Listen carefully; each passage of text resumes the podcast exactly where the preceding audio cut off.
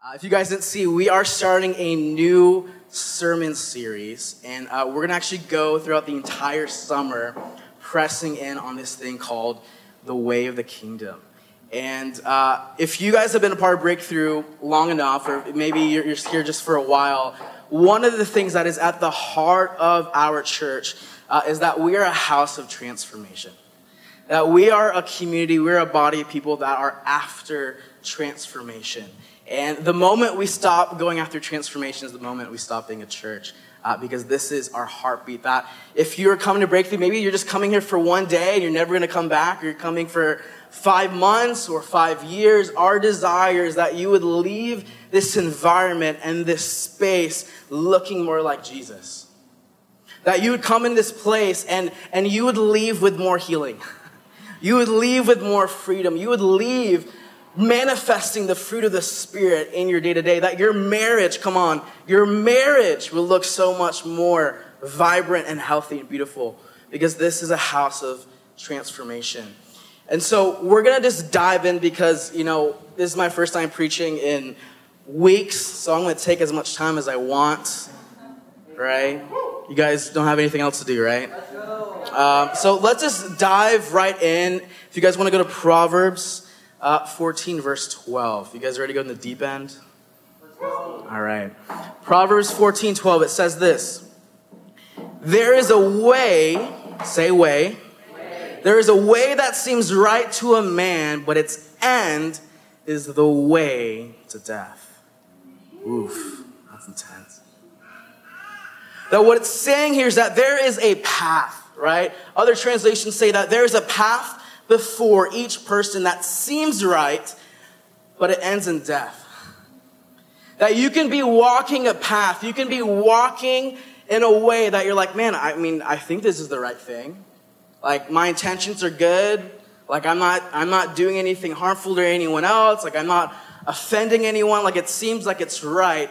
But what it's saying here is there's a path that you're walking and you may think that it's right, but at the end you're actually walking off a cliff. That's a warning.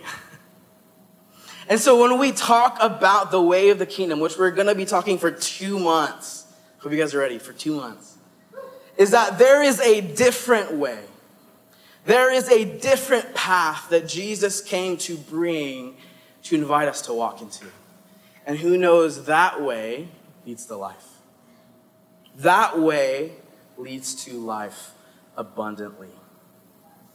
And when we see this word death, I think we, we hear that and you're like, man, that's so intense, like just walking in the path of death. But when you understand death, what is death? Death is decay.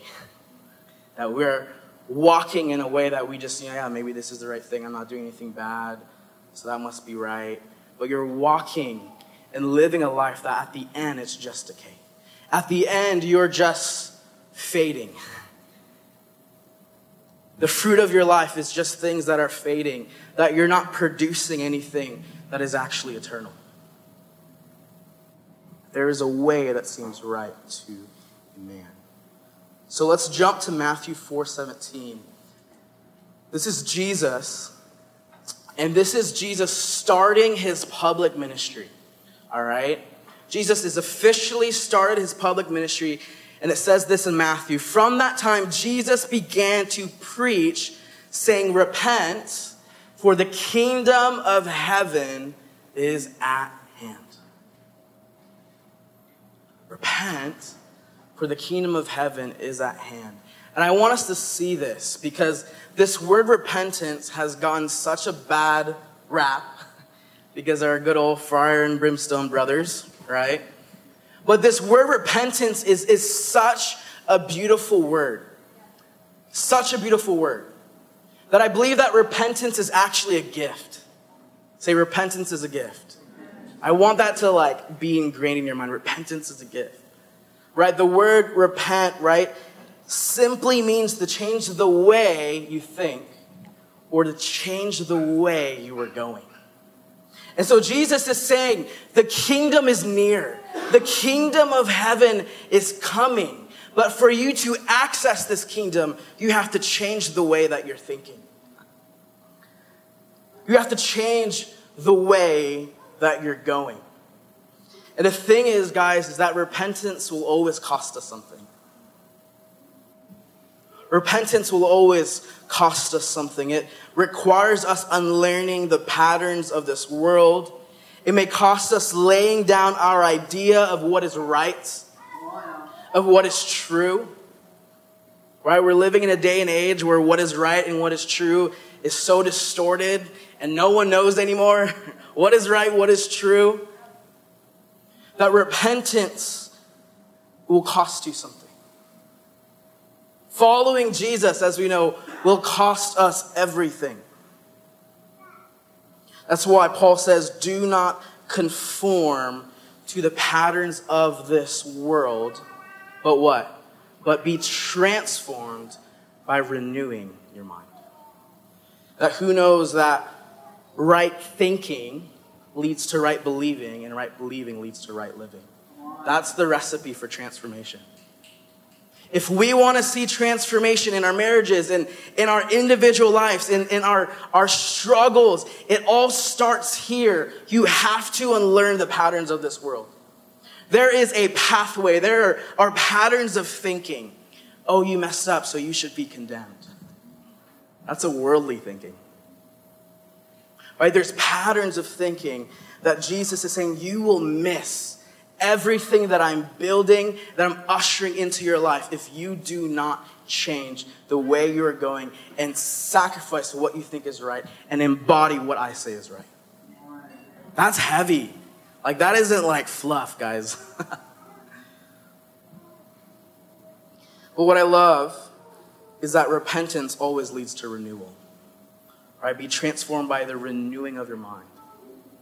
Trans, uh, repentance always leads to renewal. Tim Keller, he says this quote. I want you guys to hear this. He says that repentance isn't the way into salvation, it's the way of salvation.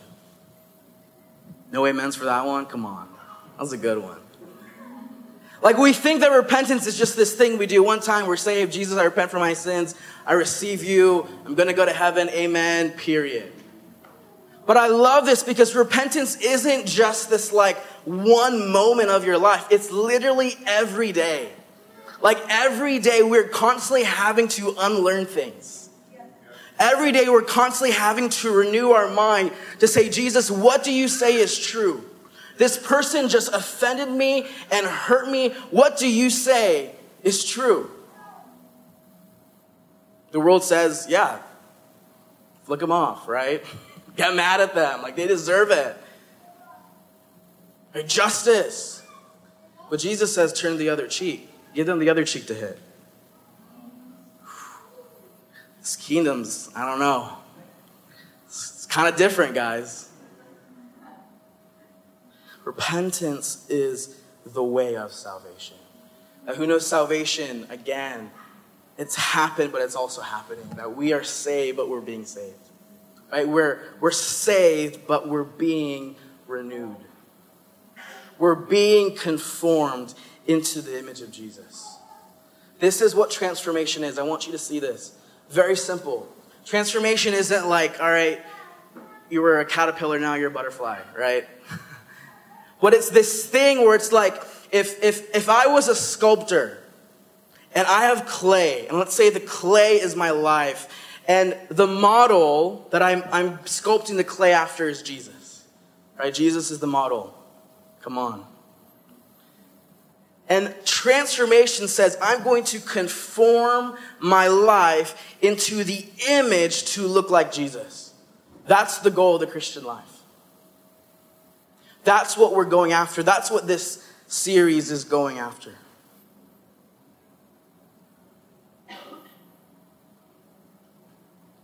Can I talk about emotions for a second? All right. I think that in the church, we, we give emotions a bad rap, right? And uh, me and my wife, we, we've been going through this journey the past couple months uh, of learning to have a healthier marriage and learning how to live in a way of constant connection. And uh, our, our counselors, they're, they're, or my, our counselor who was talking to us, and for me, right, for all the men in the room, man, we suck with our emotions. Like we just, yeah, come on. We just don't know what to do with it. We're like, I feel sad, but you know, I'm a man, so it's like, it's whatever. Like, I'll deal with that later. Right? There's enough emotions and my wife for the two of us. But the thing that we learn in this journey that our counselor said, he said, emotions aren't good or bad, they just happen to you. That emotions are neither good or bad, they're just, they happen to you. But it's what you do with the emotions that define if it's good or bad. And I believe one of the gifts of emotions, because our emotions also have to be renewed, is that when emotions come up, they're warning signs. Okay, this person offended me and I got hurt. Okay, that's an emotion process that. That's valid. I feel hurt. But then it's what you do with after after that. Man, I'm gonna dwell. I hate this person. They suck. I suck. Right? That's where gets unhealthy. And that's the line where Holy Spirit's like, hey, warning, warning, warning. That needs to be conformed into the image of Jesus. That emotion, that's a warning sign that there's, there's something in you that has yet to be conformed into his image. And so this is, guys, when, when, when Proverbs said there is a way that seems right to a man, like this just removes the veil. We're like, whoa, there's so much more going on behind the surface. So Luke 4 43, let's go there. It says this, but he replied, I must preach the good news or the gospel of the kingdom of God in other towns too because this is why I was sent. That's a really crazy verse. Jesus says that I must, must preach this good news, this gospel of the kingdom, because this is why I was sent. Why was Jesus sent? To preach the gospel of the kingdom. I don't know if you knew that. Jesus said, I was sent to preach the gospel of the kingdom. Okay, let's go to Matthew 4 23. It says this Jesus traveled through the region of Galilee, teaching in the synagogues and announcing the good news about the kingdom, and he healed every kind of disease and illness. So, one of the things that we see in Jesus' ministry when he comes to bring in this new kingdom is that he taught the kingdom and he demonstrated the kingdom. He demonstrated the kingdom by healing the sick, right? Opening blind eyes, raising the dead the supernatural signs and wonders, but then he also taught the kingdom and lived the kingdom by changing the way people think. That this kingdom, there's a new pattern of thinking. And I, and I want you to hear this because we're a very charismatic church, but that is just as important as the latter. Having a kingdom mindset reality is just as powerful and impactful as walking in signs and wonders. So I want to frame this what the kingdom is. Very simply, the kingdom, the definition, the kingdom is wherever God rules and reigns. You ask, okay, what is the kingdom? It's wherever God rules and reigns. The word kingdom literally means the king's domain, right? Kingdom, the king's dominion. Wherever the king is ruling and reigning, that's where his kingdom is. And so Jesus is saying, I'm coming to announce there's a new kingdom. Israel, you're under the tyranny of the kingdom of Rome and you're being oppressed, but I'm coming to bring a new kingdom that's going to be established all over the world. And in this kingdom, it's going to look very different. In this kingdom, God is actually going to be the ruler, not man. But we need to see that this is why Jesus came. This was his mission.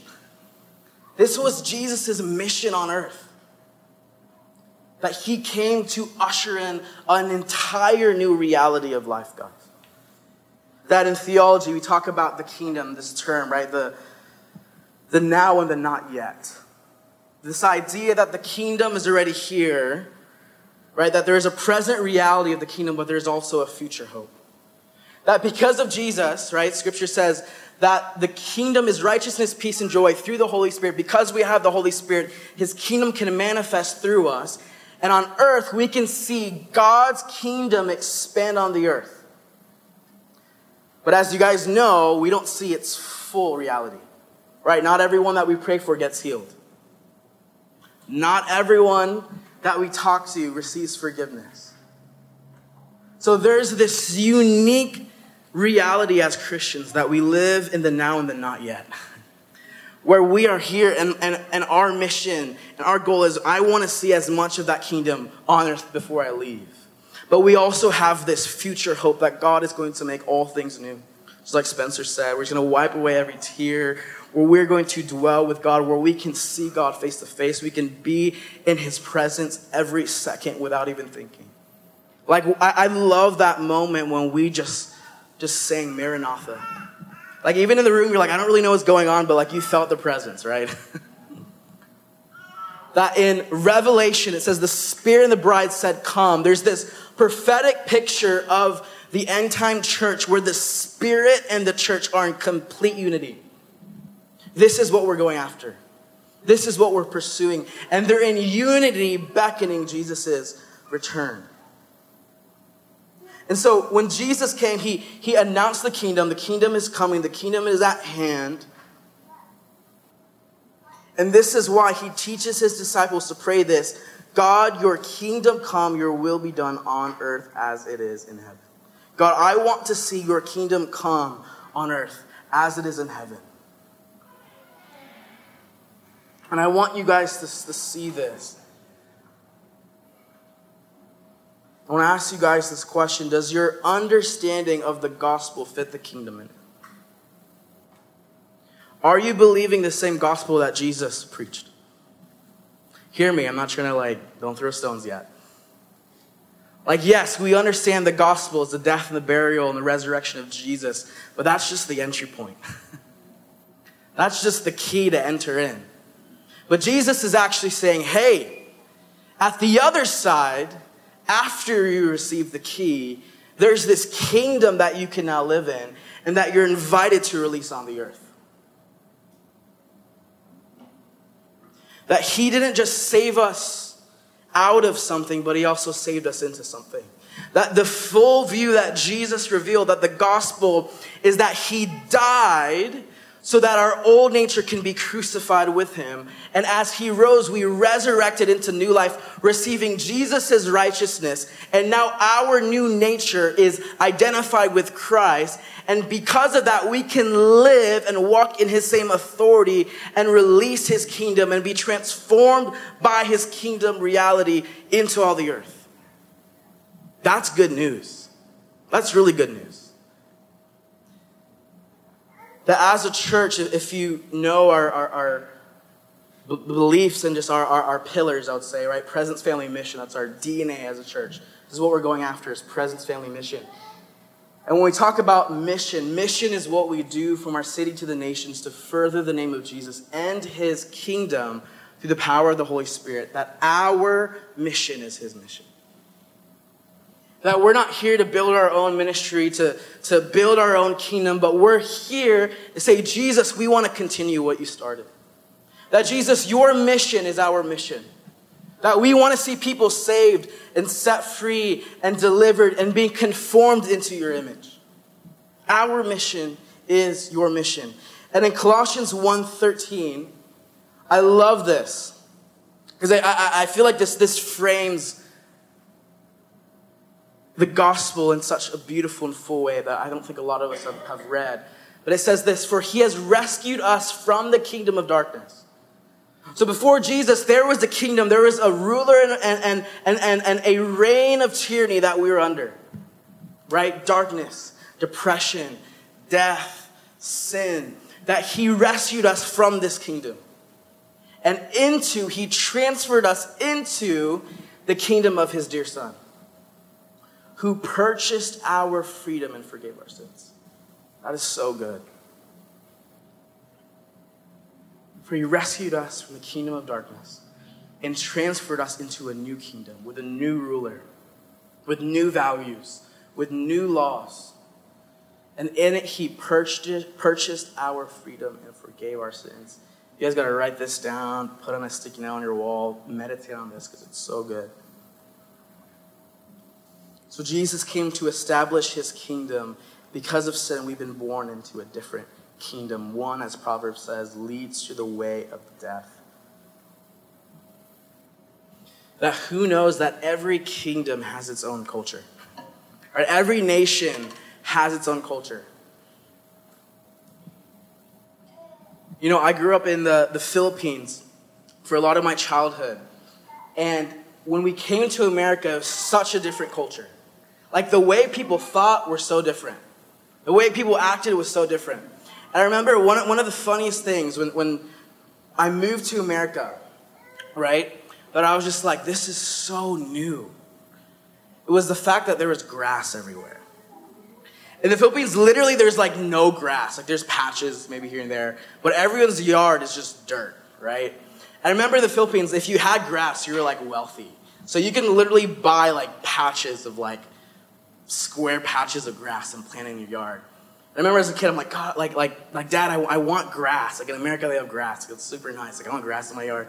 So we would buy patches of grass over time, but we just like couldn't afford it. So it was just like we just had a one little five by five patch of grass.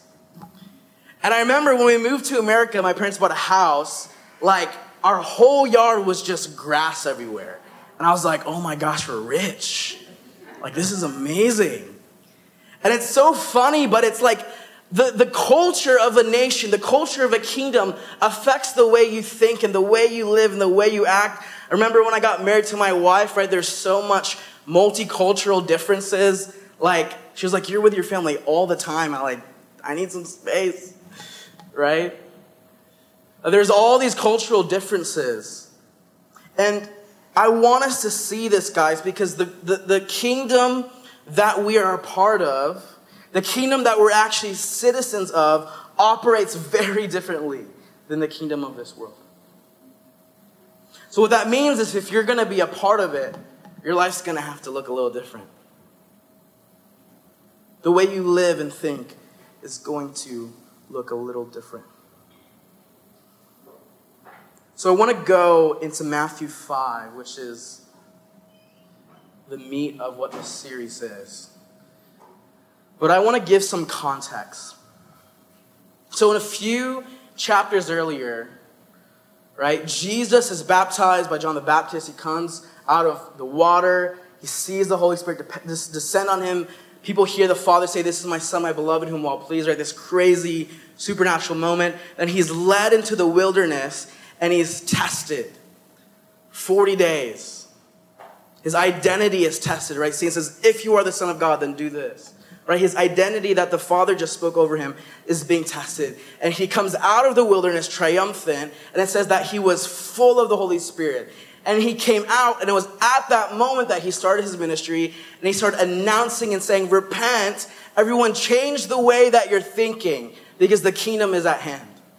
And it all leads to this moment in Matthew 5 where he's gathering crowds, or crowds have gathered around him, and he's about to announce the kingdom, and he's about to teach on his kingdom.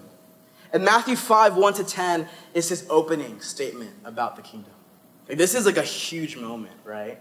Like, people have seen him raise, like, do miracles and cast demons out, and he's talking in this authority, and a crazy thing happened in the water, and he was in the wilderness, and he's like, all right, now it's time to teach. John Mark Comer, he says that the Sermon on the Mount or the Beatitudes is a manifesto to a whole new way of being human. Corey Russell says that this is the constitution of the kingdom. That this sermon of Jesus is a message of a countercultural way of life. So, you guys ready for it? All right, let's read this.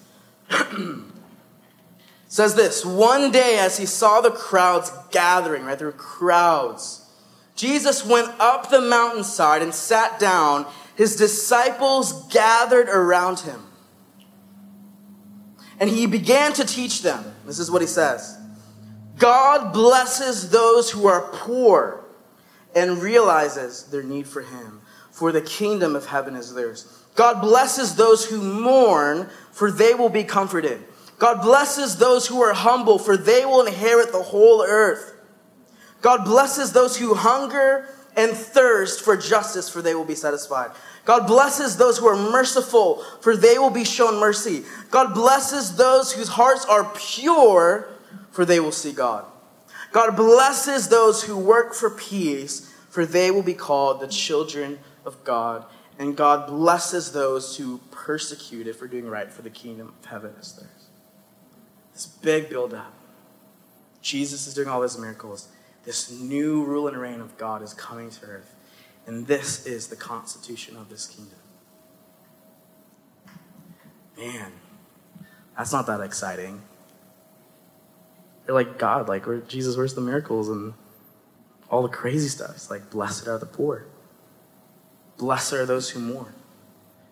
And what I love about this is even now, for some of us, being Christians for some of us decades, we still hear that and we're like, doesn't sound that blessed. I know for me, before I studied this, I've, I've literally read this passage studying for this series like 50 times. And like my mind, it's just, it's so different. Like anyone else, it's, it's just like it doesn't resonate at all. It's like, what? Jesus, what are you talking about? Like, you good? And I love this because he's literally like forcing our minds that literally the way we think is like not even close. like there is such a different way of thinking that he is inviting us into. The word bless in Greek is makarios. Say makarios. Learn your Greek for the day. And it literally means happy or fortunate. Or it's used as, as a greeting. It's like saying congratulations. It's your birthday, makarios. And Jesus is using this word. He's saying, in my kingdom, this is how it operates. If you're poor in spirit, congratulations you have the happy life. If you are mourning, congratulations. You have the happy life. what? Like I want a happy life. Does anyone else? Like I like yeah, there's nothing wrong with that. Like I want to have a good life. Jesus paints this picture for us. He gives us the script. Here you go, guys. Run with it. Have fun. But what's so unique is that this moment in Matthew 5 actually mirrors a moment in Exodus when God gives the Ten Commandments. That in Exodus, God announces, right? He frees the people of Israel and he tells them, right? You're going to be a kingdom of priests, right? Where God is going to be the ruler. And from that moment, a chapter later, God literally speaks to the, the, children of Israel and he announces the Ten Commandments. Do this, do not do this, do not worship idols, do not commit adultery, right? Honor your mother and your father. He, he gives, right, the constitution of what he's establishing, and it's this list of do's and don'ts. And what's so unique, Jesus goes up to a mountain, has crowds of people, and he announces constitution of the kingdom. What's different in the new covenant is that it's not a list of do's and don'ts, it's a list of becoming. He's saying, hey, here are eight things that you need to become if you want to have a blessed life. what? And in context, Jesus was speaking to the down and out of society. You think if you're going to announce your kingdom, right? You're starting a new kingdom, You'd be like, all right, all the strong, come on, hear what I'm about to say. All the rich, all the, the wealthy, all the religious elite, all the powerful, all the influential, but no. Jesus spoke. The crowds that came were the sick, the lame, the poor, the hurting, the oppressed.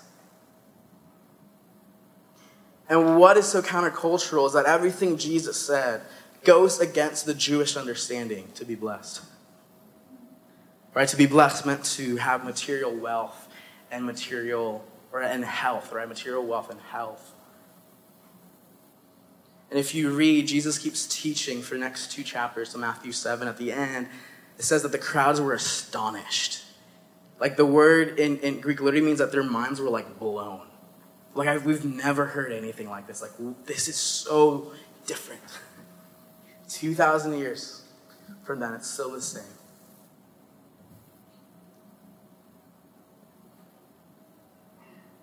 So Jesus is announcing these blessings, these things that we're invited to become if we want to have a full life.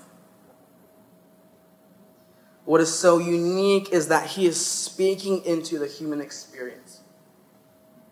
Right? The poor, the mourning, the meek, the persecuted. He's speaking into the human experience and revealing to us that our pain and weakness are a window into a greater spiritual reality. That is so good. That if you are in his kingdom, if you're mourning right now, take heart. You're blessed. Because there's a deeper spiritual reality that you're going to be able to tap into that not a lot of people can. That if you are poor, that's going to make you raise your hand. If you're poor, right? like you have a head start. You have a understanding into a window of a spiritual reality that Jesus says will actually bless your entire life. So, if you want to have a blessed life or a happy life, these are the values to embody. And what is so amazing about these things as I study them, when you think about, like, why are these blessings, Jesus? I believe part of it, why they're blessing, I believe there's two parts. The first part, why these are blessings, is because they reap eternal reward and they have eternal impact right? Like we read in Proverbs 14 12, that there is a way that seems right to a man. There is a way that seems right to have a happy life. Man, if I get a really attractive spouse, which I did, come on, you'll have a happy life. If I have tons of money and more money than my neighbor and more money than my parents, then I'll have a happy life. So it seems right to us. Yeah, if I get, you know, 50,000 Instagram followers and everybody is commenting on my stuff, then I'll have a happy life. That's what seems right. But Jesus reveals all those things are just decaying. All of those are just leading to death. None of those have an eternal reward. None of those have an eternal impact. Like I, I want to leave this world, this, this world with an eternal impact. This is why these things are blessings. Right? Blessed are those who are humble, for they will inherit the whole earth. Blessed are the persecuted for doing right, for the kingdom is theirs. God blesses those who work for peace for they will be children of God. When you are a peacemaker, right, you release peace into people's life. That's an eternal reward. That's an eternal impact. You guys good?